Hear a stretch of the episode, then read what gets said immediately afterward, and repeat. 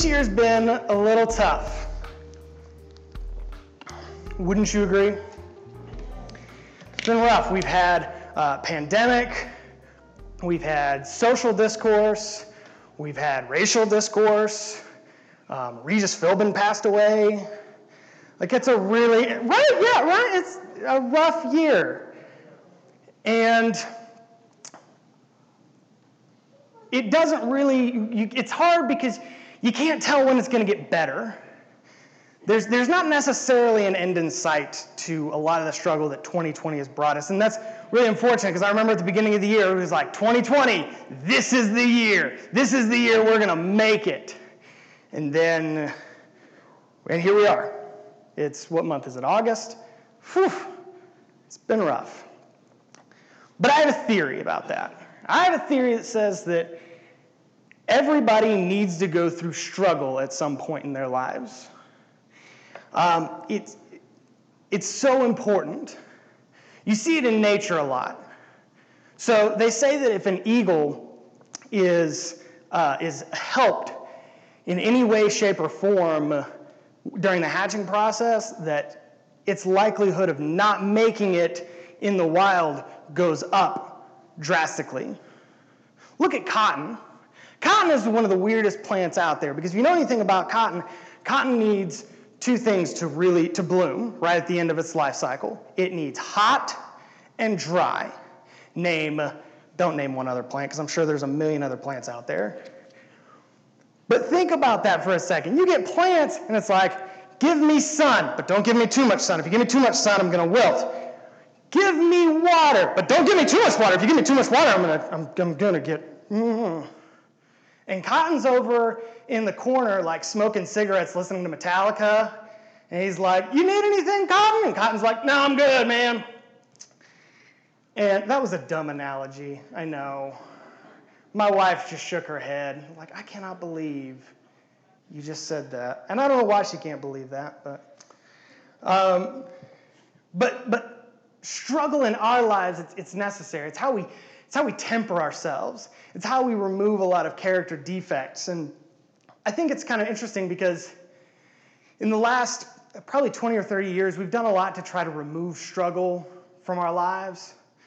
Like, think about pickup trucks. If you bought a new pickup truck recently, you have a backup camera. So you just get in the truck, flip it in reverse. There's a little camera right there, a little display. It's got the little lines. And you just ride up to the back of your trailer you lock the trailer in, and you're off to the lake. When I was a kid, my dad taught me how to back up a trailer using a technique we all refer to as yelling and using obscure hand motions that neither one of us discussed before getting in the car.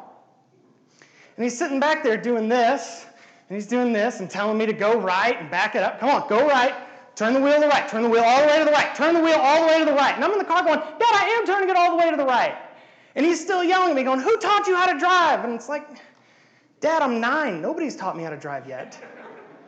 I'm sitting there wondering why mom isn't doing it, and she's in there because she got yelled at last time and said, Do it yourself. And on, removing struggle is not all bad. If you go into an elementary school you're going to see a sign, at least one sign, probably more than that, that says something to the effect of um, one or more children in this classroom has a peanut allergy, so for their safety, we're going to keep this a peanut free zone. When I was in elementary school, the teacher got up and said, Hey kids, Keith has a peanut allergy, which means you probably shouldn't get too terribly attached to him.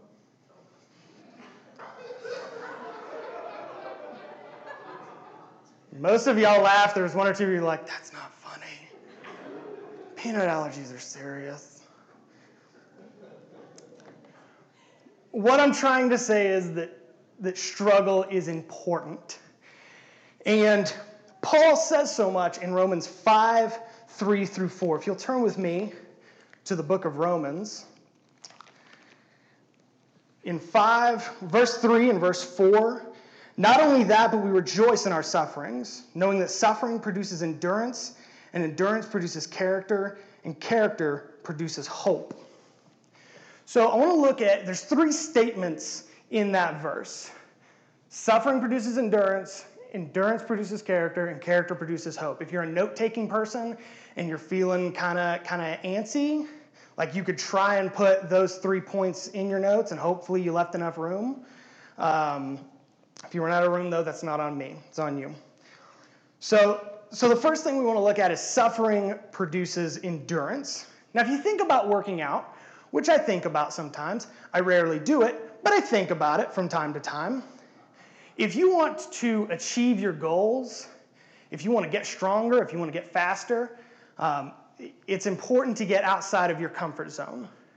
Muhammad Ali once said that uh, I don't count all of my sit ups, I only start counting when it starts hurting because they're the only ones that count. And I can argue with that logic all I want, but the bottom line is he beat up Sonny Liston to, world, to win the World Heavyweight Championship, and I once ate 90 pizza rolls in one sitting in college. We've all accomplished different things, that's all I'm trying to say. But when we suffer, we have an opportunity to go outside of what's comfortable for us. And when we're able to do that, it, it really shows us who we are and what we're capable of. Jordan Peterson says the way that you make people resilient is by voluntarily exposing them to things that they are afraid of and that make them uncomfortable. James uh, 1 3 through 4 says that knowing that the testing of your faith produces endurance, but endurance must do its complete work so that you may be mature and complete, lacking nothing. Endurance is so important because endurance completes us. It shows us what's really deep down. When all the cards are on the table, what is, what is inside? What are we made of? That's so important in the Christian walk because it's not a sprint, it's a marathon.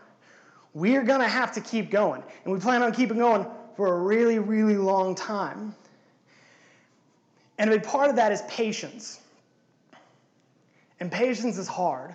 I know patience is hard because I'm impatient. I'm an impatient person. But patience is an ability to wait through your suffering.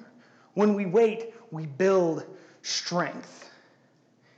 And when we're able to wait, God is able to take all these character problems that we have, like anger and laziness and pride, and it turns it into, uh, into to joy, um, into, into humility, uh, and into a desire to seek God more.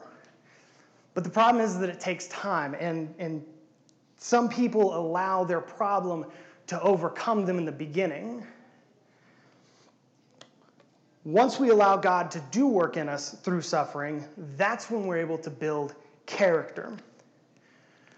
So, if you think about gold, gold is one of the most important pieces of metal on earth because it, it decides the value of other things. A thing's worth is only worth its weight in gold. Um, but not all gold is created equally. So to purify gold, you have to get it hot. There's your suffering. You got to get it hot. You got to put about 2,000 degrees up there. That's not important. I just wanted y'all to know that I know the melting point of gold. And once it's hot and it melts, and all of the garbage that's not gold floats to the top. And you can then scrape that away and purify the gold. And the smelter knows that the gold is ready when he can look inside of it and he sees his own reflection and there's nothing to obscure his own reflection. Do you see where I'm going with this? God will know that his work in us is done when he looks into our lives and he sees him. He doesn't see us. When he looks at me and he doesn't see John Berkey, he sees his own reflection staring back at him. And like I said, it, it takes heat, it takes pressure. But remember what pressure makes diamonds. Ezekiel 36, 26 says, I will give you a new heart, and a new spirit I will put within you. Now, God wants to take out all of those character defects and all of those things that separate us from Him, and He wants to put in His new spirit. He wants to put in the spirit that He desires for us, not the one that we desire. And that's why it's so hard because there's a lot of things we want to hold on to. My grandmother was uh, a low level hoarder. And when we went into her house, there was just all this stuff. There, was, there were a whole bunch of Christmas ornaments celebrating the uh, most recent Dallas Cowboys Super Bowl win. Does anybody remember when that was? How many people weren't alive when that happened? I was alive. Yeah, like you weren't even alive when that happened. And I see it in myself because one time I had to get a tire replaced. And if you ever go get to discount tire, they always change your valve stem. And when I went up to the counter to get, get all settled up, he said, you know, you, you, we replaced the pad, we patched the hole, um, and we replaced your valve stem because that's just what we do. Do you want your old valve stem? And there was something in me that was like, oh, maybe I should hold on to that. Why? Why do you need a valve stem? You can't put it on anything. It's not reusable. It's junk. But for some reason, I have this innate desire to just hold on to things. And unfortunately, some of those things that we want to hold on to are keeping us from our Heavenly Father, keeping us from that relationship that we have. So God wants to put in His characteristics. Now, there are about 50 characteristics uh, mentioned in the Bible that make up biblical character, and we're going to go over every single one of them. That was a joke. I'm not. I'm not going to. Some of y'all are really patient. Some of you are like, yeah, let's go. 1 through 50. Let's do this. No, I'm going to go over uh, four. Four different characteristics. Now, this is not a conclusive list. This is not a complete list of characteristics that you need by any stretch of the imagination. Please don't come up to me after the service and be like, well, what about this one? You need this one. Yeah, I know you need this one. But, but this is my list, and I made it up. God made it up. Um, I just took it out. Um, so, so I just want to hit those real quick. The first characteristic would be peace. Now, in, uh, in John 16 33, says, I have said these things to you, that in me you may have peace. In the world you will have tribulation, but take heart, for I have overcome the world. Peace is really one of the first steps we have to get to because peace gives us this, this mindset that is ready to accept God's, God's will in our lives, to accept the struggling and say, whatever this is, I can do this. Because that, that's, that last phrase in that verse, I have overcome the world. And what are your problems based around? The world. So we come to an understanding that God is in control of our lives. Um, and just taking that moment when you're in a struggle, when you're having a hard time, to step back, just close your eyes, breathe in through your nose, out through your mouth, slow down, and take a moment to just say, God, whatever is going on in my life, whatever I have, I'm giving this to you. And the ability to create peace in your own mind it's such a powerful tool. The next characteristic would be joyfulness. In Psalm 16:11, it says, "You make known the path of life. In your presence there is fullness of joy. At your right hand are pleasures forevermore." So once we take that step back and gain a sense of peace, we can begin to realize that God has never left our side, that God is always there 100% of the time. And I know that it's hard to think like that sometimes, but God has never left your side. Through nothing has God left you out to dry. And when we realize that, it's almost like this, this, this, the clouds open up at that point, and we see God and we realize joy. Because we need strength to get through our difficult times. We need strength to get through troubles. And the joy of the Lord is our strength. So when we have joy specifically in God, then we find strength. We find that whatever comes our way, we can handle it because God is standing right there next to us, handling it with us.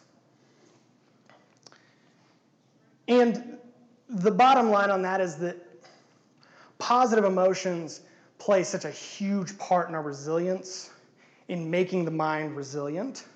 Uh, it, it, provides a, a form of, of stress relief, allowing our bodies and our minds to kind of break that cycle of doom and gloom when everything's going wrong. We all know that one person who, no matter what happens to them, they will find a way to complain about it, and they will find a way that it makes their lives miserable.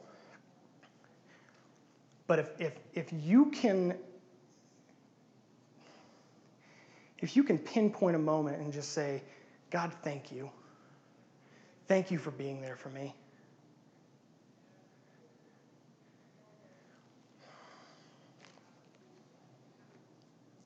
There was a Christmas a couple years ago, and um, we did uh, Operation, or did the angel tree, and Chris, Christmas child.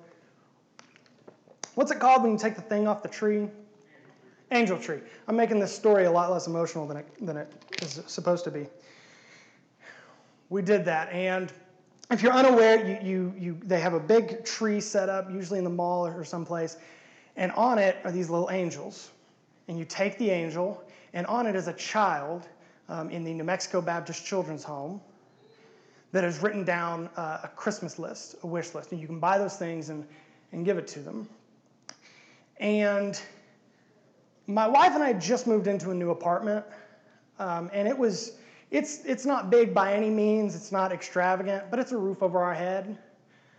It's got two bedrooms, it's, it's big enough, a working stove, air conditioning and heat in the winter. But we had just moved out of this very small apartment, and we complained for like a year about that thing, and we just hated it. And, but it was cheap, it was, it was good enough when we had first gotten married. And we were finally sitting in this new apartment that felt so much bigger than our old apartment, so much nicer than what we had. And then we get this Christmas child thing. And on it, this young man wanted two things. He wanted sheets and a matching blanket. And I had just spent a year complaining about a roof over my head. I had just spent a year complaining about a place that had air conditioning, that was something that was well below what I could afford. It's that moment when you can just find this thing and say, God, you have really taken care of me. You have done wonders in my life. And that's where joy truly breaks your cycle of angst and of doom and gloom. After we get peace, after we get joy, we can then begin to worship, um, to live in awe. Hebrews 12 28 says, Therefore, let us be grateful for receiving a kingdom that cannot be shaken, and thus let us offer to God acceptable worship with reverence and awe. And this is a little bit of a doozy, isn't it? Because the last thing I want to do when nothing's going my way is say, Thanks, God, because this stinks. But thanks, really appreciate it. But you think about Job, and Job's really the easy one to go to, but I'm going to go to it anyway. Because when everything was going wrong in his life, when all of his money was gone, when his home was gone, when his family was gone. What did Job said? Say, what did Job say? You, the Lord gives and the Lord takes away. Blessed be the name of the Lord. The ability to, to worship, to praise God. With peace and with joy, we have reason to praise a Heavenly Father who has done so much more for us than was necessary. And it's, it's, so, it's so powerful to be able to do that because when Satan sees us and he thinks that he's gotten to us, he thinks that the world has gotten to us and brought us down. But we're able to look to the sky and praise God and say, Yes, this is rough, but God is here, God is with me, and He is good, and His name is worthy to be praised. That's what I would refer to as the upper hand. After all of that, we come to the characteristic that I think makes all the other characteristics possible. And it's incredibly necessary is faith. In Hebrews 11 1, now faith is the assurance of things hoped for, the conviction of things not seen. See, faith is so important because faith and hope they go together. The same things that are the objects of our hope are the objects of our faith. It's a firm expectation that God will perform all that He has promised us. And the bad news is that God really didn't promise us much here. Don't listen to anybody that gets up here and tells you that God's got really great things in store for you and riches beyond your wildest dreams and everything is going to be great and and after after 40 you know, life, you're going to be able to skip down the road and everything's going to be great. That's the bad news. The good news is God didn't promise us anything good here, but He promised us something really great on the other side, amazing on the other side. An eternity. I don't even have the ability to grasp eternity and how much shorter my life in, in terms of of me being here compared to, to there. It's mind boggling. But faith can embolden us. We are promised through God's word that we do not have to have a spirit of fear, but one of love and of power and of a sound mind. Ravi Zacharias said, There is no greater discovery than seeing God as the author of your destiny. And if anybody knows anything about struggle and people trying to go against him, it's probably Ravi Zacharias, because that was what he decided to do for a living. He decided to let people challenge him, to stand with the Word of God and defend it with his dying breath. And his dying breath came just a couple of months ago. It was a huge loss to our community, but I think about all the things that he did in his life and all of the, the hardships that he had to have endured. And there's that moment when he's, he's lying there and he takes one final breath and he closes his eyes, and that's it for him on earth. But then he opens his eyes again. And I don't know I don't necessarily believe that God gives anybody special treatment, but if God gave anybody special treatment in heaven, it was probably Ravi Zacharias. He probably, I would not have, find it hard to believe that God met Ravi Zacharias at the gate and said, Well done, my good and faithful servant. I know that this was difficult, but look what I have for you. Look what you get because of what you did, because of your faith. Look how amazing all of this is. I know that struggling is difficult. I don't know that there's anybody here that could say they haven't struggled with something in the last week.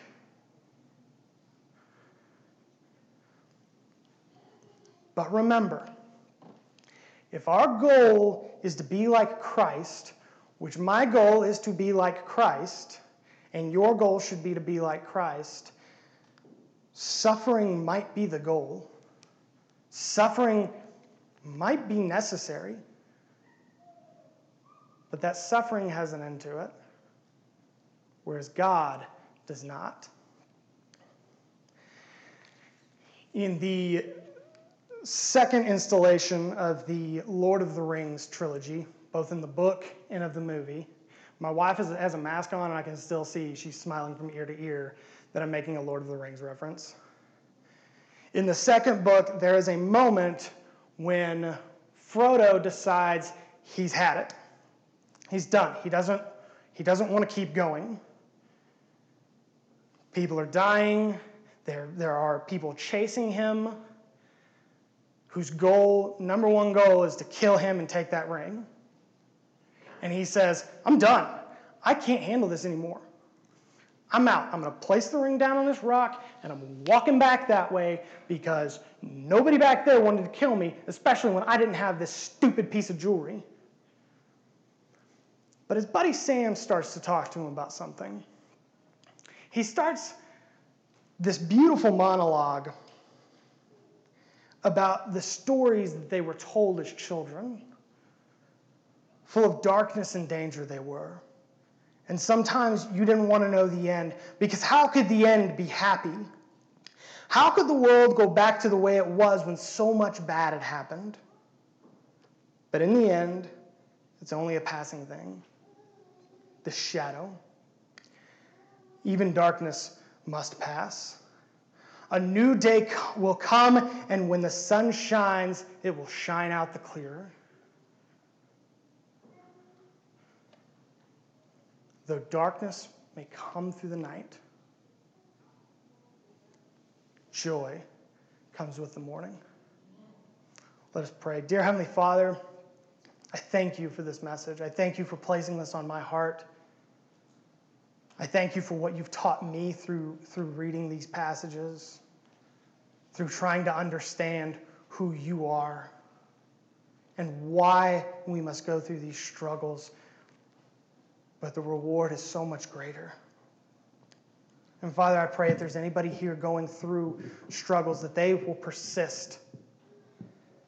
They know it is difficult, they know it is hard, but I want you to please just give them the knowledge, remind them that you have never once let them go, and that eternity is a very, very long time. We love you and we praise you. In your name I pray. Amen.